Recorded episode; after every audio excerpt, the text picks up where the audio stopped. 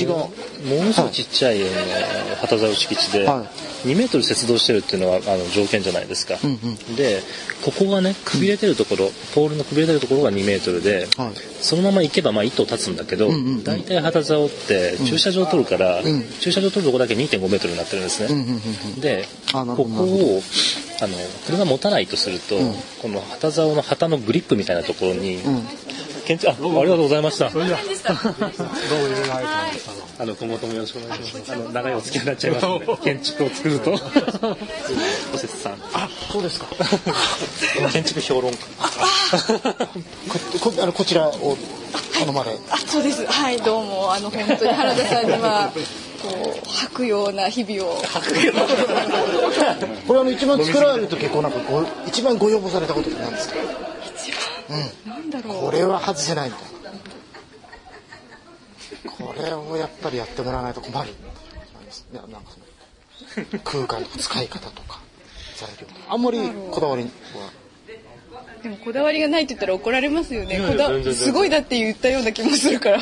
価値観の話はすごくしたけど、なんか具体的にどこをどうこうみたいな話はあんまりなかった。ああ。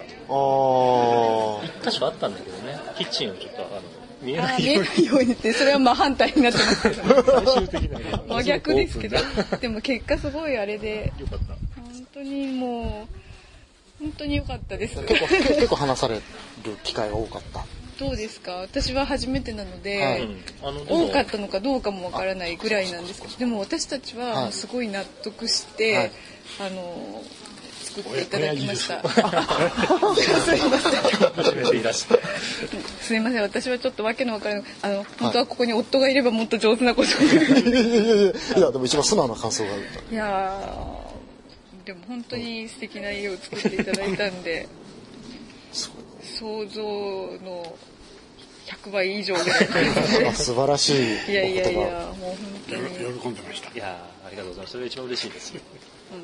旦那さんもねあの奥さんもねすごくねはい。特徴のある方たち。あのやっぱりねお二人に似た家になったと思いますよ。似てるとても。よくわからないんでおすけど。さんたちに似ている。僕が一番すごいと思ったのはこの敷地を選んだセンスですよね。すいやーそれも。敷地選びは僕できないからいやいやいやいや。これをねあお題を与えていただいて。やっぱプロデューサーとして優秀だったと。思いやーそんなことは全く思ってないんですけど私も感心しました。うねいやこの敷地を探されて見つけられたんですか？私がはい探しましたあ私が探してあ。いやそれは事実ですもんね。そうです確かに確かにそれは建築家できないですもんね。いやいやいや本当にいや面白いお題でした本当に。あそうです。かなんかいろいろ本当にご迷惑をおかけして。本当にありがとうございました。あの見ていただいてまた、はい、よろしくお願いします。ありがとうございます。すいません。あお引き止めして熊さ。んの良い評価につながりす。すいません。本当申し訳ない。それでは失礼します。はいどうも。ありがとうございましたありがとうございましたはいそうです。どうも。じゃあまたご連絡します。はい。うん。確かに人がいたからできたっていうところはあるな。いや賢い人たちですよ。うん。うんなるほど。まあ何が勝ちで何が大事かってことは分かってる。で、えーこれがそうですよね。っき言った、えっと、グリップのところ、はい。えーここ車を置くべきところなんだけど車を持たないっていう方たちなのねでそういう人たちにしてみればここ建築のポテンシャルがある土地なんですよ。でこことここ使ってもまだ憲兵率はね全部消化できてないぐらいものすごく小さな敷地だからなるべく建てられるところを探さなきゃいけない。さすがに2メートルだとね、建築にならない。で、まあ、こんなすごい小さな敷地なんだけど、こう分棟になっていて、えー まあ、本当にちっちゃいんだけど イギリスのあの庭園のさゲートハウスがある貴族の建物みたいな そういう構成になってですね、マイクロ。そうそう、マイクロ貴族。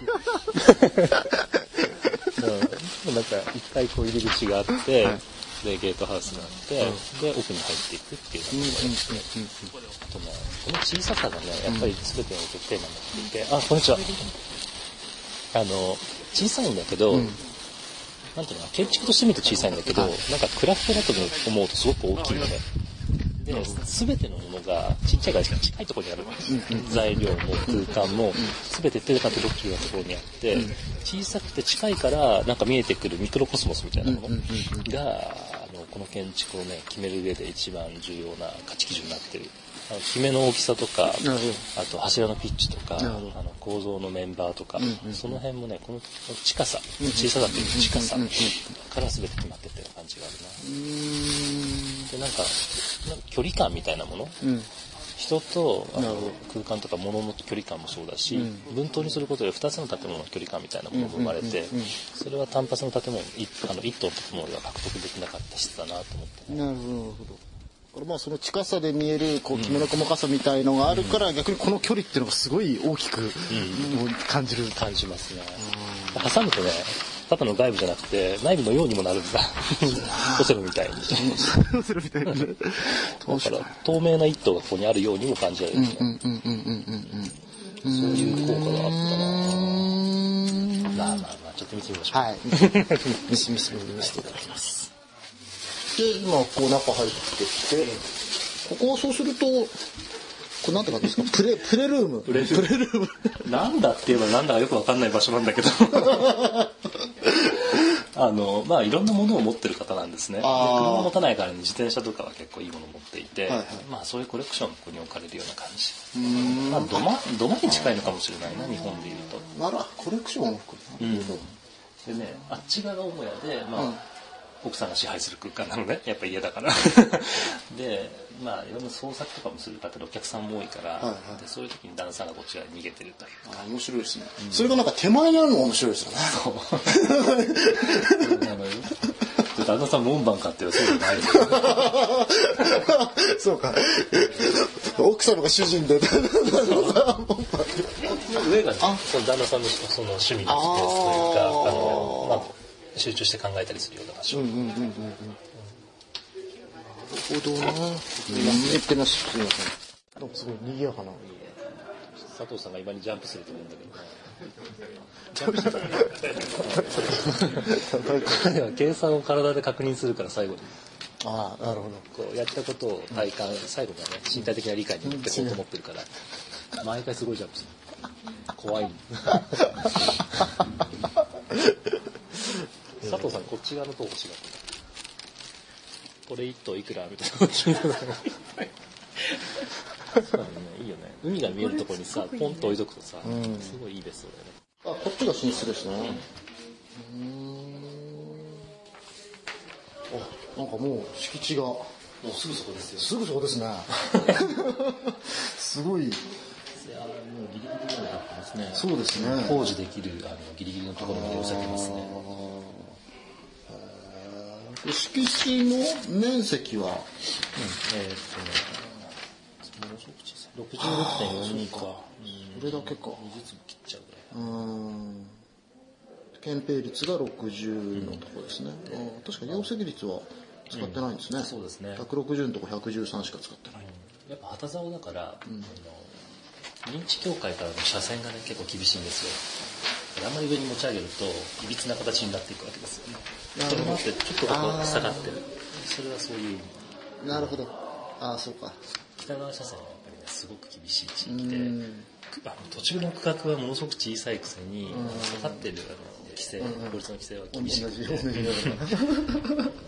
そうか。だからえじゃあまあ逆にそのえ車線のあれを感じさせない形の立ち方になってる、車線で決まってる建物って嫌だからね、うん。法律の下で暮らしたくないでしょ、ああなるほど、うん。好きに立ちましたというふうに見せなきゃいけないか。ら。でもそうですよね。でも周りの人の建物って全部そういう感じありますよね。なんかこう伸びやかに立ってる風に、まあ、ももちろんそれね、規制の中でかいくぐってかいくぐってまあやってるから実はすごい考えてるんだけど、一見するとすごいなんか ね。パーンってできたように見せるっていうことを確かに、そうですね。あの法律を利用してなんか、えー面白い形で作るってこともありえるんだろうけど、それはあんまり興味がなくて、なんか盆栽に見えるっていうか奇 形に見えてしまうから、か自立して素直にそこで生まれましたと、どんな規制もあの感じさせないのものを求めてますよね。それがこんだけ小さい旗としても やっぱりそうじゃなくて嫌だ。できちゃうっていうのは確かにすごいすごいですよねこれこういうのね、ああなるほど。でうー。んでも全全全部あそうかそうか。この両メインの家の両側もこの棚さっきよりちょっと深いですけれどそうですね。あの構造材を兼ねた。構造材を兼ねた棚になって3センチの厚みの板ですけど、あの大きな家っていう建物で、あはい。リブ状のこういう構成をやったことがあって、あれは840ミリピッチで柱を置いてたんですね。あれは空間が大きいからそうここはまあ小さくて、きめ細やかな世界だからもっと細かなピッチにして450ミリピッチ。それで3センチっていう厚みで、まあこれもあの、この空間とか場の状況が持っている、決めのサイズっていうかモデュールみたいなものがやっぱりあって、それを踏み外すと 多分あの見れないものになっちゃうんだろうなと思って。ここにはここの求めている決めみたいなものがあって、それは450ミリだったりとかあの柱が30ミリの厚みだったりとかあとは MDF の決めの細かさだったりとか。なるほど。それもなんかここの場所の持っているスケール感みたいなもので決まってしかしそれがまた構造にもなってるというか そうですね。そこの合わせ方がすり合わせ方がやっぱり結構、かんかすごいね、まあ、全体決めますよね。決めますね。ね。うん、やっぱりリニアにこう設計進めないで、全部がいっぺんに溶けてるようなもの、いろんな条件がに上下関係がなくて、全てが並列で同時にうまく溶けてるっていうのを見つけないと、あのうまくいい建築ができないなっていうふうには思ってる。なるほど一番困るのはさ、あの設計のプロセスとか聞かれるじゃん。1、2、3、4進んでいくみたいなんだけど、違うんだよ。いっぺんに固まるから。確かにそうですねそういう説明の仕方ができないですよねで、えー、とバスルームが、で、まあ、全体に真っ白っていうわけではなくて、少し気になかった MDF の色に揃えてるんだけど、あの、面白いこと、スピンで分かったんだけど、方位って、ちょっとしたこの暖色の色目でコントロールできちゃうんですよ。北側向いてて、あの、った部屋部屋だとしても、白に少しだけ黄色み入れてあげると、それが西とか南とかにね、なっちゃうの。なっちゃうのなるほど うん。あの、やっぱり南側の光っていうのはあの暖色系の色を含んでいて、どうもそれで僕たちは方位を近くしてるところがあって僕がスペインに住んでた北向きだったんだけどいい具合にあの暖色系の色があのくわ壁面に入っていて意識としては南向いてましたね、ああそれは面白いですね、うん。北側のクールな色味のない光っていうのが、あの北側感を出さ出させてるんだと意外と人間そういうところに騙されちゃう。そう。そういう知覚が。なるほどとだけあのベージュ系を入れてあげたりすると、あの割とハッピーな、うんうん。うん、そうですね。悪くてね。そうですね。これもすごいねここ見てると暖かい雰囲気で しかし窓の外の人そうそう。本当に隣のうちがもう手が届く。ぐらいの場所にとこれが上上がるとねまだ余計わかりますよ。どういう状況なのか。確かにこの敷地は面白いですねで今玄関の右手の階段を登って。お。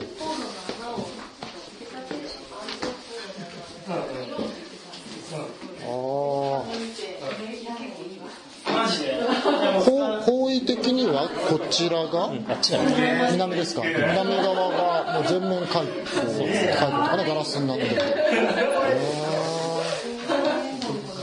カ迫ってるんだけど、はい。こっち側の南側だけのリンカは1階建てで。どうも。どうもあどうもまあさんこの間ありがとうございましたちょっとね今日はあのついでに実は建築系ラジオであのこの結構そのオープンハウスで、あの設計者が説明するっていうのは面白いかなってさっき思い立って、収録中そう楽しくちょっとね今ご案内をしていただきつつ収録をしているということなんですじっくりと赤竿でね1階レベルにいるとね周り囲まれちゃって暗いんだけど、ここまで上がってくると、まあこちらの状況は非常に良くて大安二郎の世界みたいな。あちょっとあれ寺ですか？寺ですね。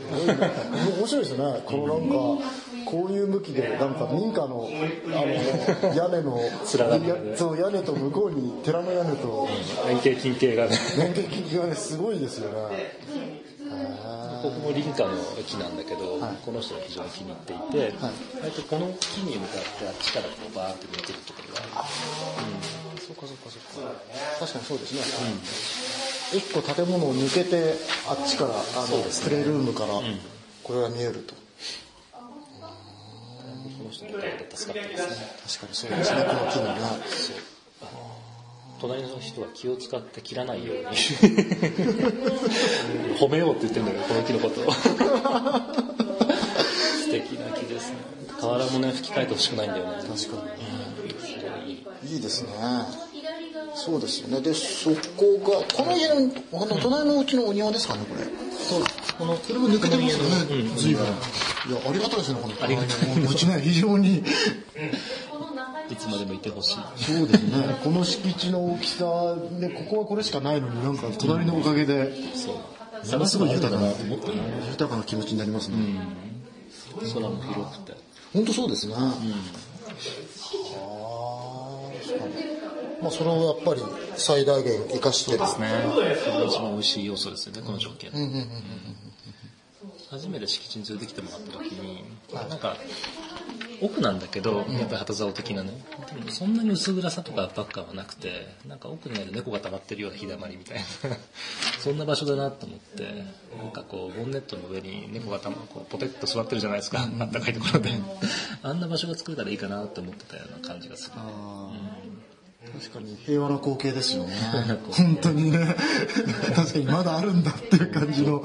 こんだけ高密なところでね、こういう抜きを作れるっていうのは、やっぱこの敷地が特別なんだろうなと思うね。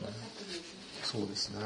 でもこれ多分ね、普通のあの業者さんが縦売り売ろう、作って売ろうと思ったらとんでもない建物ができちゃうと思う。建ようがないんじゃないかな。確かに確かに。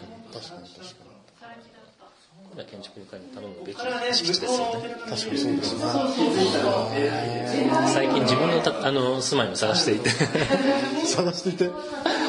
土地をね、あの、見るっていうことにまだ慣れてないっていうのは分かった。なるほど。いつも選んでもらってるから。自分は非常に素人だなと思って。まだまだだなと思って。センスあるなと思ってね、このクライアントは。なるほど。そのね、あの、同じ、あの、選ぶ人の目からね、目に立った時に、そうですね。あこの人すごいわ、みたいな。レベル高いわ、みたいな。このポテンシャルを見たわけだからね。この敷地を選んで、そうですよね。建築家を選んで。そうですよね。そうか。そう考えるとクライアントってすごいなそうなのよ。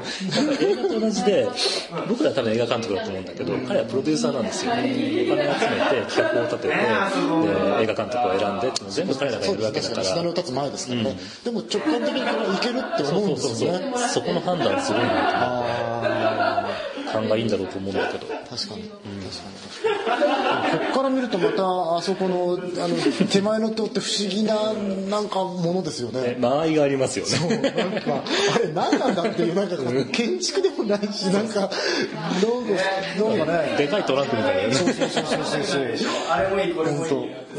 このさやっぱ建築と見ると小さいんだけどでかいクラフトっていう感じでもあるでかいクラフトだと思うといきなりリッチなこのサイズだからできる精度感っていうのがやっぱあると思うんですよね。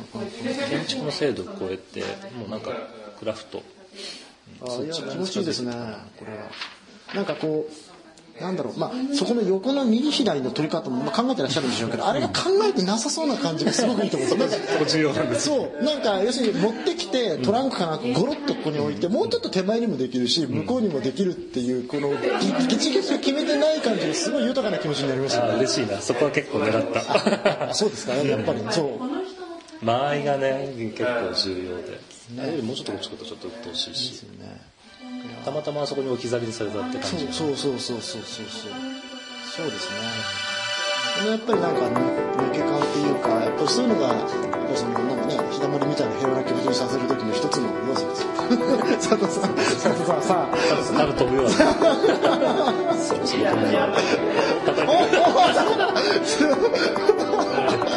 佐藤さん鉄砲してますね。プレイルー